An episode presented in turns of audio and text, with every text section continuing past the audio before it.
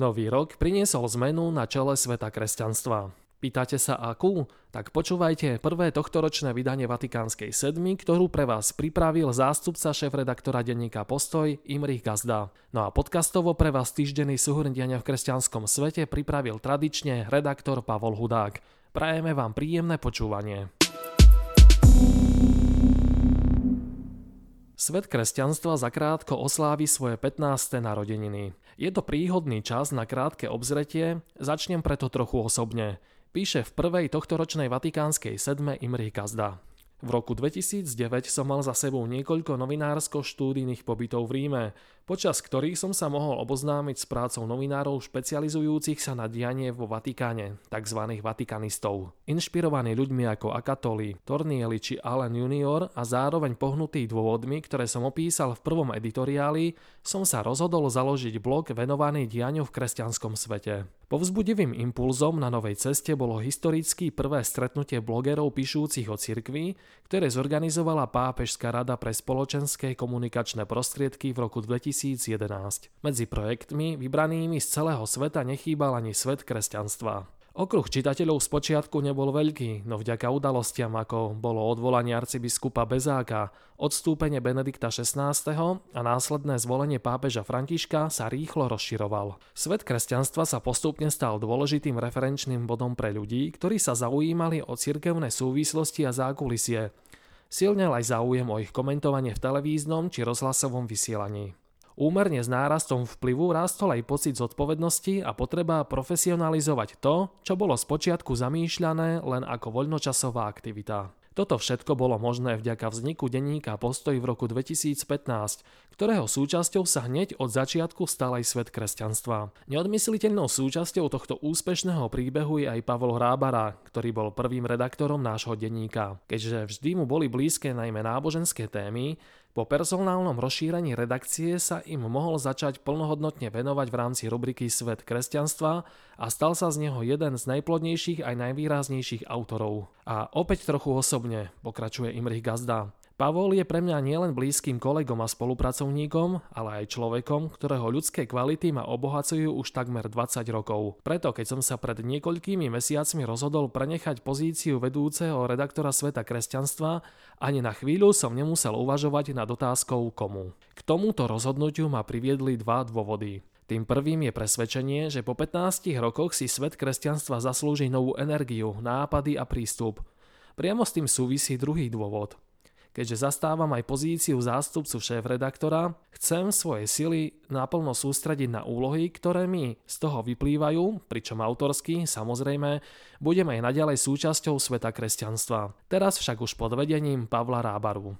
Mojím prianím je, aby svet kresťanstva bol dôkazom, že o náboženských udalostiach sa dá písať otvorene, zaujímavo a pravdivo, Napísal som na konci prvého editoriálu. Som presvedčený, že táto misia ostáva aktuálnou aj po 15 rokoch. Teším sa na jej ďalšie pokračovanie. Stoľko z osobných myšlienok Imricha Gazdu. Vypočujte si v skratke aj ďalšie udalosti. Požehnávanie neregulárnych párov má byť krátke a nemá sa udeľovať pred oltárom, reagoval prefekt dikasteria pre náuku viery Viktor Manuel Fernández na kritiku nedávno zverejneného dokumentu Fiducia Supplicans. V Nikarague sú väznení dvaja biskupy a 14 kňazí. Poslednej vlne zatýkania došlo počas Vianočných sviatkov. Predseda konferencie biskupov Slovenska Bernard Bober vyzval, aby rok 2024 bol rokom zmierenia. Možné to podľa neho bude len vtedy, ak nastúpime na cestu pokánia a odpustenia. Vo svete kresťanstva sme v uplynulom roku publikovali viac ako 560 článkov a ďalšie stovky menších spravodajských textov. Tento týždeň sa pozrieme na text vatikanistu Andrea Galiardučiho. Ten sa koncom roka pri príležitosti 10. výročia umrtia obliadol za životom vatikanistickej legendy Bennyho Laja. Bol to práve on, kto začal novinárov pokrývajúcich diane vo Vatikáne nazývať vatikanisti, respektíve vatikanológovia. Galiarducci priznáva, že Lajovi, ktorý zomrel niekoľko mesiacov po zvolení pápeža Františka vo veku 88 rokov, by sa o súčasnom pontifikáte nepísalo ľahko. Jedným z dôvodov je komunikačný pretlak, keďže František poskytuje rozhovory a píše predhovory ku knihám ako na bežiacom páse. Druhým dôvodom je, že dnešní novinári pod tlakom sociálnych médií dávajú prednosť rýchlosti pred hĺbkou, kým on bol mužom historickej erudície. 10 rokov bez Benny Holaja sú podľa Galiardučiho výzvou prehodnotiť tento model žurnalistiky, ktorá popri rýchlosti nesmie zabúdať aj na presnosť a dôkladnosť.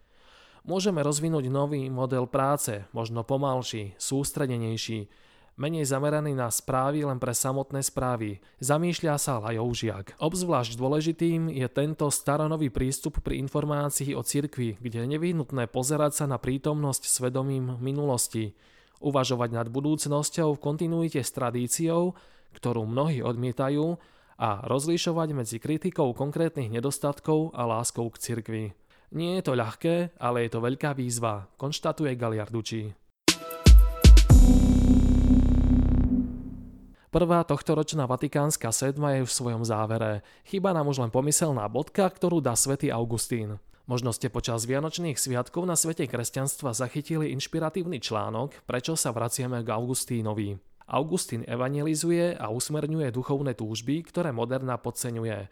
Konštatuje jeden z dôvodov autor textu Michael González. A je to naozaj tak. Aj my vo svete kresťanstva máme svätého Augustína naozaj radi a preto sme jeho duchovnému nasledovníkovi, Augustiniánovi Jurajovi Pigulovi veľmi vďační za sériu prekladových textov Svetý Augustín, človek, pastier, mystik, ktorými nám približuje život tejto výnimočnej osobnosti. Z rovnakého dôvodu nás potešila aj nová publikácia jezuitu Miloša Lichnera Sme krásni, keď milujeme, ktorej čitateľom ponúka 101 myšlienok svätého Augustína na pohľadenie duše. Ich duchovnú hĺbku a motivačnú silu umocňujú podmanivé fotografie Barbory Likavskej. Prajeme vám požehnaný a úspešný rok 2024.